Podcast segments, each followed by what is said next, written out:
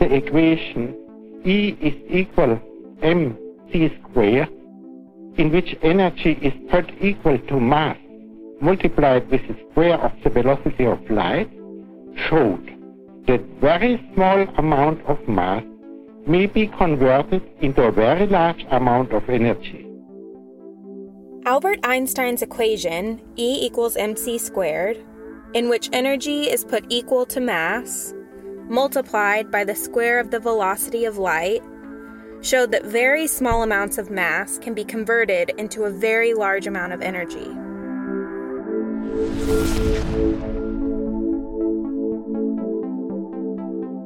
How do you do something new? How do you go beyond what's been done before? You know, Einstein lived, and Feynman and, and Newton and all these other folks that came before us. How do we improve upon them? I think the joy of it is that there's so much out there that we don't know and is out there left to discover.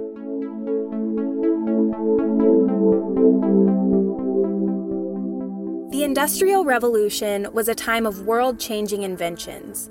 Inventions that suddenly gave people the ability to fly airplanes and drive cars, call a friend by telephone, and turn on the light with electricity.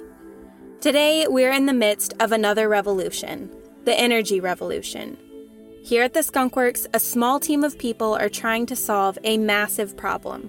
It's a problem that scientists have been trying to solve for over 60 years.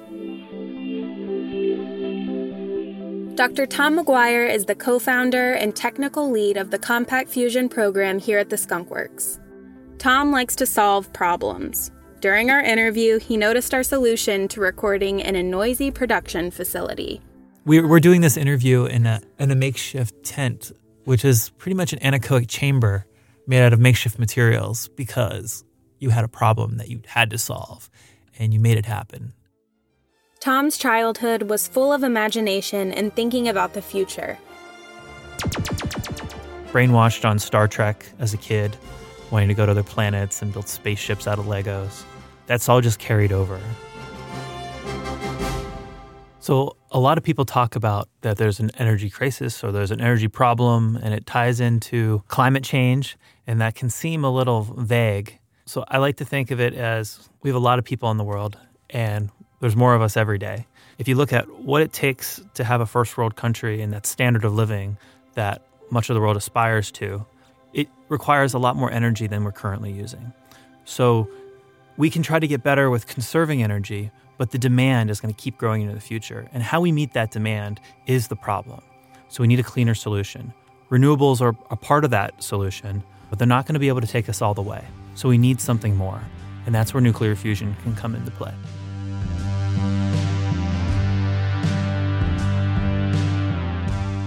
We figured out nuclear power 50 years ago.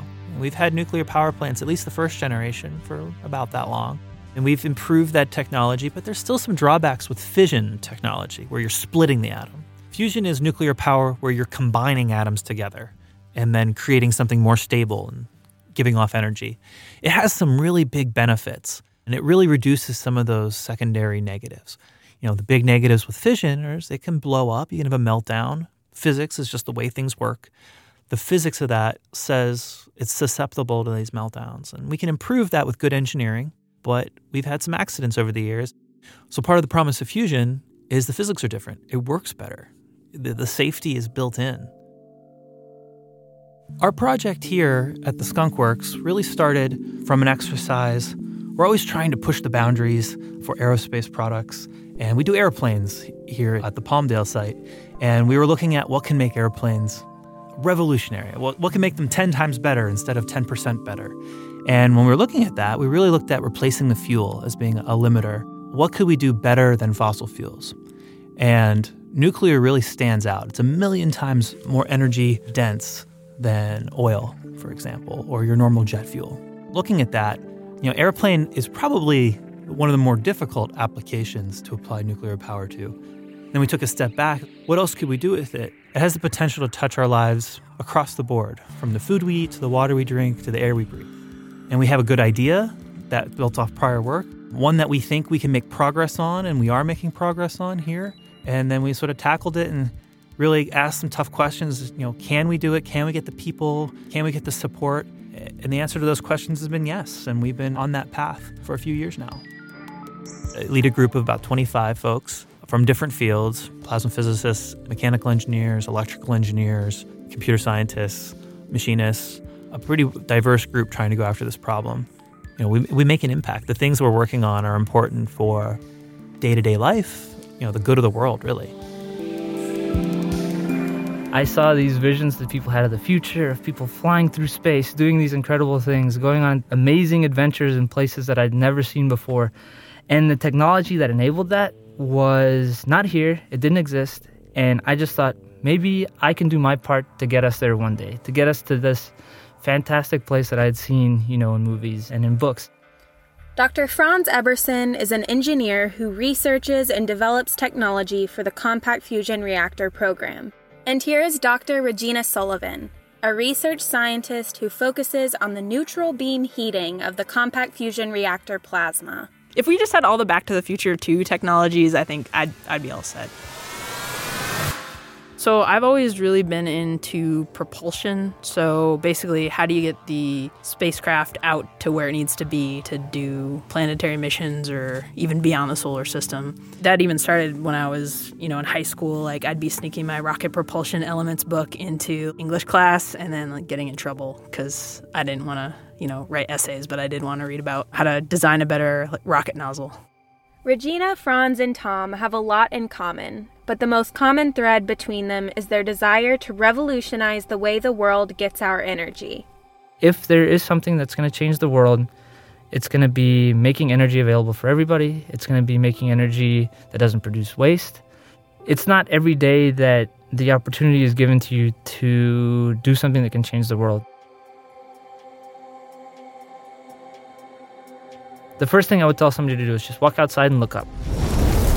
The sun is burning right there. That's the example of a fusion reactor. The fusion reactor that powers everything we see around us, what gives energy to all of us. And that energy comes from something called nuclear power. And that's when particles that make up everything in the world, they change their shape and they're reorganized and they release a little bit of energy and light. And some of that makes it to us on Earth and creates all the life we see. That's what nuclear fusion energy is. Now, what we're trying to do with the compact fusion reactor is use that process that the sun uses to make energy to make energy here on Earth. And what it involves is two particles, deuterium and tritium, come together and hit. They fuse, which means they literally form a new thing. They form a helium atom. And so then it flies apart. And when they do that, they release a lot of energy. And really, what you're doing is you're putting different elements together and making new elements, and then energy comes out at the end of that. It all really goes back to an equation that we see everywhere. Every time we hear about Einstein, we hear about this. It's E equals mc squared. What happens is when you make these new elements, you convert mass into energy. And that's what happens. You're just converting this mass into energy, and that's what the sun does every day. That's what we hope to do, but we hope to do it in something much smaller here on Earth. It kind of makes sense that this is one of the best ways to make energy because it happens in nature. The sun has this huge, strong gravitational field that contains its energy and helps the reaction keep running. We don't have that, so we have to use something else. And that's what the challenge is. You can imagine trying to make a tiny little sun The sun uses a different fuel. The sun uses pure hydrogen and some impurities. And we're using heavy hydrogen, deuterium and tritium. We have to find a way of containing all this energy that gets made and then pulling energy out of it. If you came on a tour of our reactor lab, you'd walk through the door and you'd see a big stainless steel cylinder with lots of wires and, and things hanging off it. Posts. It looks a bit like a porcupine. Multicolored. We got we like the color code things. We have vacuum pumps, which pull the air, just like a vacuum cleaner, and we pull most of the air out of that chamber. There's still a lot of stuff in there. Vacuum is very relative. There is a lot of particles floating around your head right now in a normal atmosphere. So we take you know, about 10 orders of magnitude of the number of particles down. We take a lot of that air out.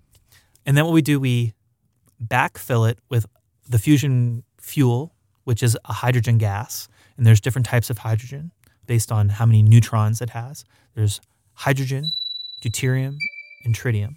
Tritium is radioactive.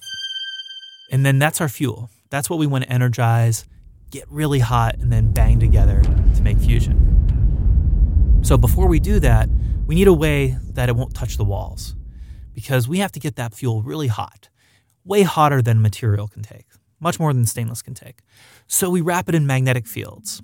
Now, different people are looking at different types of magnetic fields. So just like a, your your magnet at home is a permanent magnet, or or maybe the electromagnet you've seen in a movie, like at a junkyard where they energize it and pick up a car. That's the same technology we're talking about. And those magnetic fields can push on plasma. Plasma is matter so hot and so superheated that electrons are ripped away from the atoms, forming an ionized gas. Plasma comprises over 99% of the visible universe. In the night sky, plasma glows as stars, nebulas, and even auroras that sometimes ripple above the north and south poles. So, what we do, we have that can, we take out the air, we backfill it with gas, we energize those coils, we make a magnetic field. And then that magnetic field gives us insulation. So then we start adding heat, whether it's microwave energy, just like the microwave you have at home, we use something maybe less day to day called a particle beam. So TVs used to have an electron beam inside them. Cathode ray tube was an electron beam that hit your screen. You know, we have LCDs, so it's a little more advanced now. But you know, we used to have particle accelerators in everyone's living room. Okay, let's do a quick review of ions and neutral particles. An ion is an atom or molecule with a positive or negative electrical charge meaning the ion's total number of electrons is not equal to its total number of protons.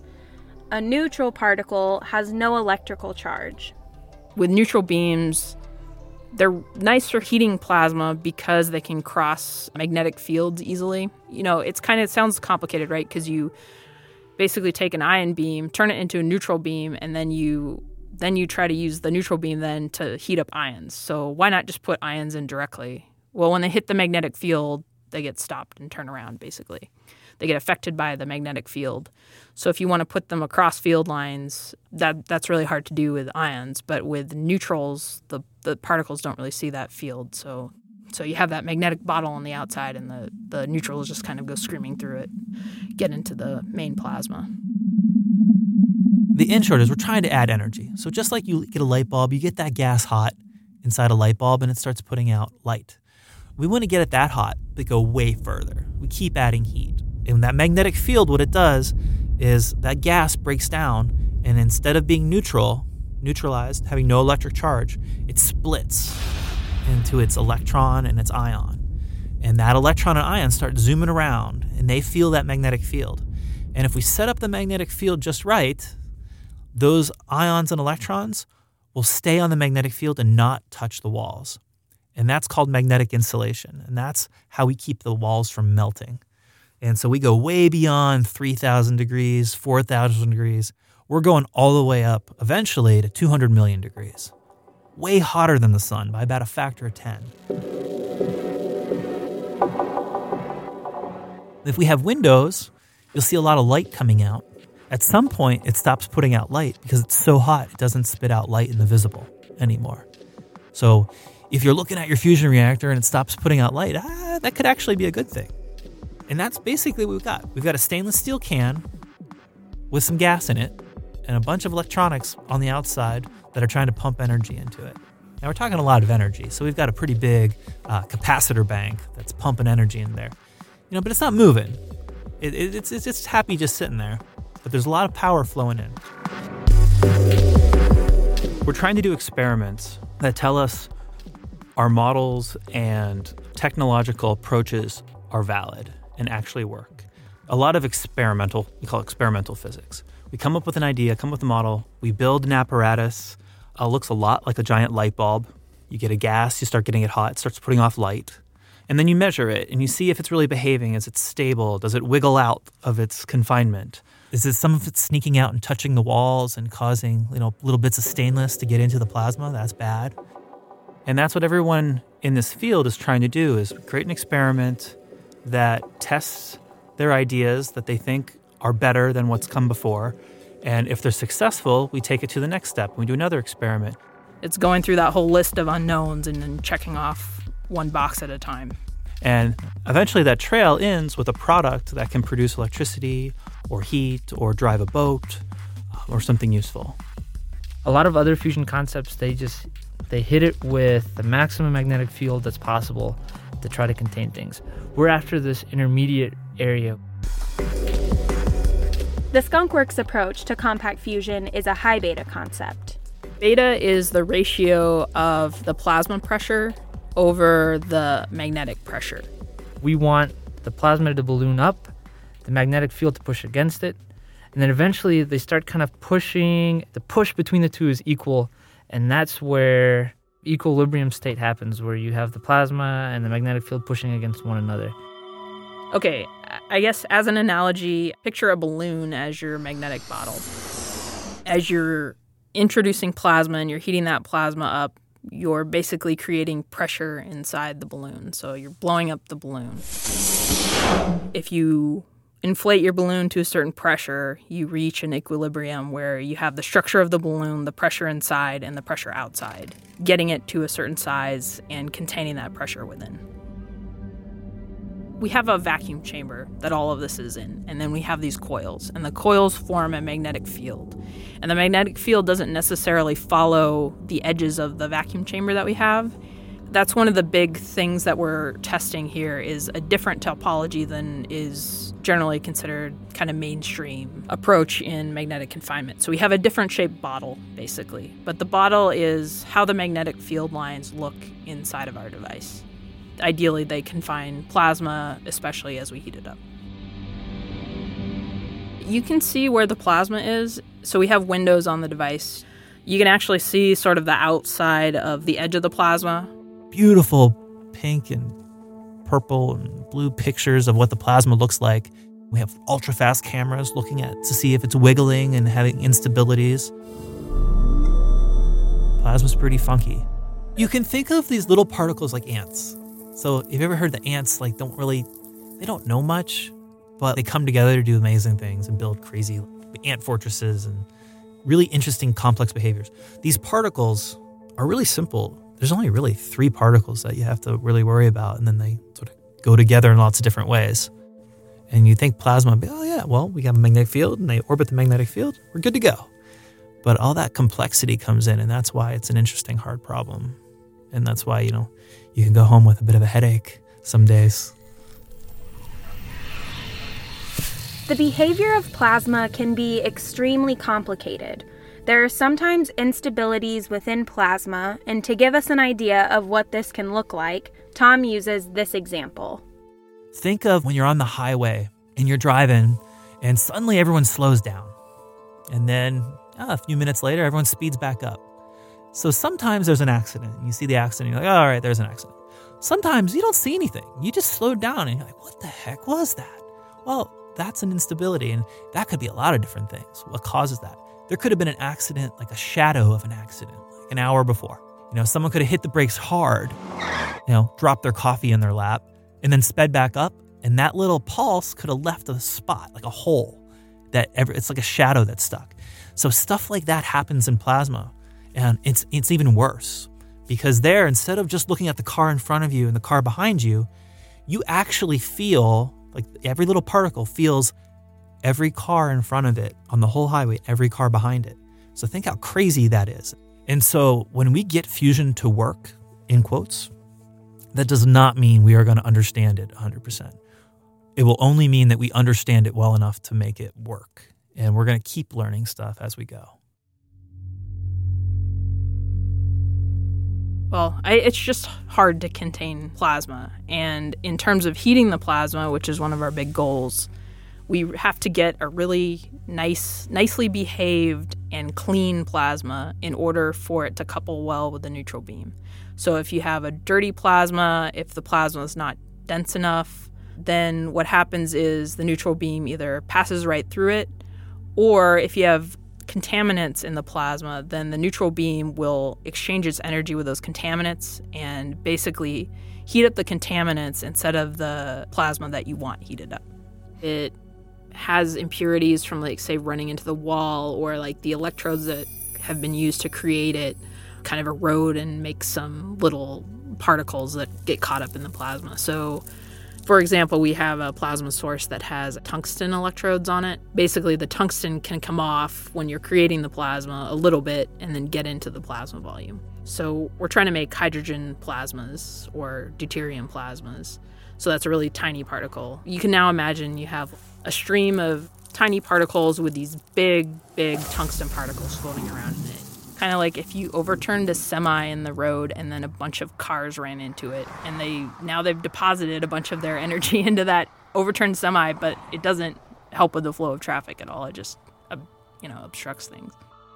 So basically what every fusion researcher is trying to reach is a point called break even so that's you get more power out of the device than you put into the device to make it work and then a step beyond that is you create a fusion reaction that sustains itself. You could imagine that you have a campfire you're trying to light. You keep having to light matches and throw in paper, you know, to keep it going. And that's kind of the same thing that a lot of people are doing now. They can get the fire to go, but they can't get it to run itself. We want to get it to a point where it's the campfire just staying lit by itself. What happens now is basically we have to brute force it. We just dump everything we have into it. We get a couple of fusion reactants and we're like, yeah, we're getting closer. But the holy grail of this whole thing is getting it to the point of where you light it, it runs itself, and the amount of energy it's making is enough to self sustain it. Or it's enough so that the amount of energy you're collecting from it is enough for you to run the system by itself. So you can imagine that we start the fusion reaction we have it running, and then we have our method for pulling energy out of it through some heat exchanger, something like that. That energy we now use to run our magnets that contains our, our plasma. We want to get to the point where, you know, that whole system, you aren't putting more in than you're pulling out. Once you've done that, you can basically capture the energetic particles that are coming out in the fusion reaction. So that could be things like neutrons, energetic neutrons. So then the energetic neutrons would go into some sort of capture system, say like a molten salt system, where they basically deposit their energy. That system flows out and you use it to the heat from that to run something like a turbine. There are a lot of ideas about how one might capture the energy from fusion. That, that fusion power is coming out in the form of neutrons, which is a small particle that comes out, doesn't feel magnetic fields, it's neutral, but we can slow it down by ramming it into a piece of metal. And basically, the plan right now is to ram it into a piece of metal and get that heat and run an engine. So, the same type of engine that runs the airplane we were talking about earlier, we can use that as a turbine to generate power, just like we do generating at a coal plant. We can use that same those same principles, that same technology to turn it into electricity.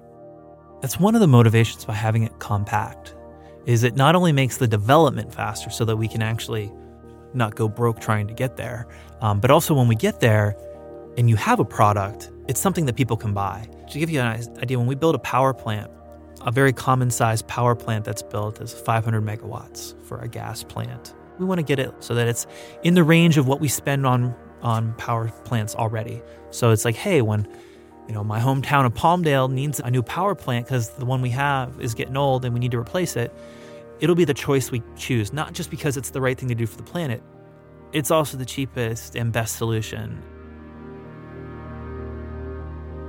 You know, we, we have a very small amount of fuel that goes in, costs almost nothing.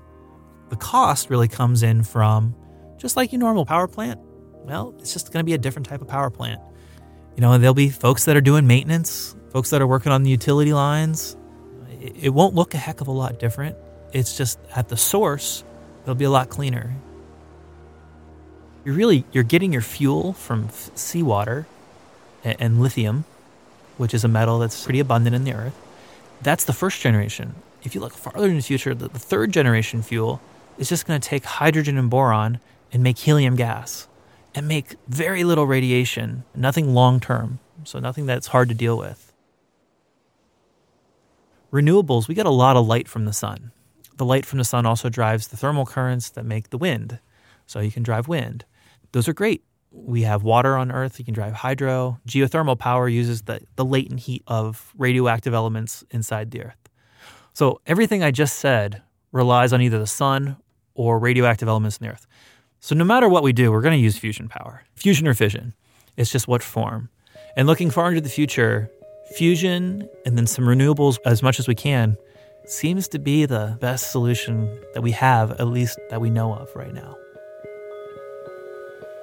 What we will have is small bottles of hydrogen going into these plants. When I'm talking small, I'm talking like a whole power plant for a year might use enough fuel that will fit in the back of your Prius in the trunk. It, we're talking about a million times factor. That's the promise of nuclear. It could power the human race for a million years. We'll run out of oil, we'll run out of uranium, you know, in a few thousand years at best. So, people have been working on this problem for a while. One of the pitfalls is thinking that just because people have worked on something before and maybe stopped, that it's impossible or that that's a dead end. In some cases, that might be the case, but in other cases, maybe they took it as far as they could, and then you know other stuff happened. And there's a lot of examples of that where experiments were done. You know, maybe they hit a brick wall and then they ran out of money. Sometimes you get a result, and we run into this a lot where uh, it sounds very concrete. It's like, well, clearly balloons cannot fly because they don't have wings. And at the time, that logic probably made sense. But then you look back on it, it's like, well, no, we know some other stuff and like you didn't consider this. So the folks that were doing it, it's not that they got it wrong, it's that they didn't have all the information that we have access to. So part of what we're doing is trying to leverage recent discoveries. You don't want to be naive, but you can be optimistic. This isn't a problem that we're going to solve by ourselves. It's something that we're going to solve by working with the community. It's something we're going to solve by using the ideas of all these people that have come before us. We are not developing our experiment alone. We work hand in hand with, I get last count, it was 30 or 40 different groups, companies, and universities, and government agencies that helping us along the way to do things. And some of that is done privately and some of that is more public. We have relationships with our competitors that are doing other experiments, not the same as ours. We're in a, in a really good environment because people are working on different concepts. So if I want to make a diagnostic, something that tells me how hot my plasma is, I don't want to hold that back from my competitor. We're all trying to get to the same goal. So right now we're in an environment where we can share that knowledge, and we are sharing that knowledge. The world set this precedent back in the 60s when fusion was declassified, and the Russians, the British, Europeans, and the Americans all came together and really t- traded notes. Let's do this because it's important, and, and let's talk. And ever since, that's been the atmosphere and we're trying to live up to that. You can take a step back and just think, okay, what, what is the biggest factors in your daily life? So when you wake up, are you cold? Did you have heat? How are you going to get to work? What are you going to eat that day? Are you going to have clean water, electricity, what the opportunities are for your kids? Those are the big problems in the world. And you start looking at what actually makes a difference, and energy goes into a lot of those. If it works, there's no doubt in my mind or anybody's mind that it changes everything. It changes the whole landscape of how power looks. It changes the way anybody and everybody's going to want to make energy. It's just one of those things that we've been after for a long time. And if we figure out how to do it, it's one of those threshold events in humanity. Everybody will remember this is when we figured out fusion. You can basically have a portable reactor that you can take lots of different places and you can put on lots of different things. So you can get a fusion reactor that's of small enough size to put on a spacecraft and use it for your propulsion. And that's where, you know, my little kid comes back out again. One of the things that I think is great about the Skunkworks project is, you know, Lockheed is really really making the commitment to make that future happen. The energy problems of the future are really going to be huge. As a society, we really need to go all in on this to solve these problems you know, we're close. We have been working on this a while. There really is the chance to make an impact. Turn sci fi into reality, then you can actually have a chance of making a difference. You don't need to be Einstein, you just need to be the designer who helped figure out how to make the first airplane. You'd be the Wright brothers. The Wright brothers are pretty awesome. They, they had a little bit of Einstein going for them, too. You get a really big problem and you work really hard at it. You solve it. And then you look at what's the next big problem. Then you work really hard at it. You solve it. And what's the next big problem? Then you go get a soda. And then you work on that problem and you solve that problem. And what's the next one? You solve it. What's the next one? You solve it. And what's the next one?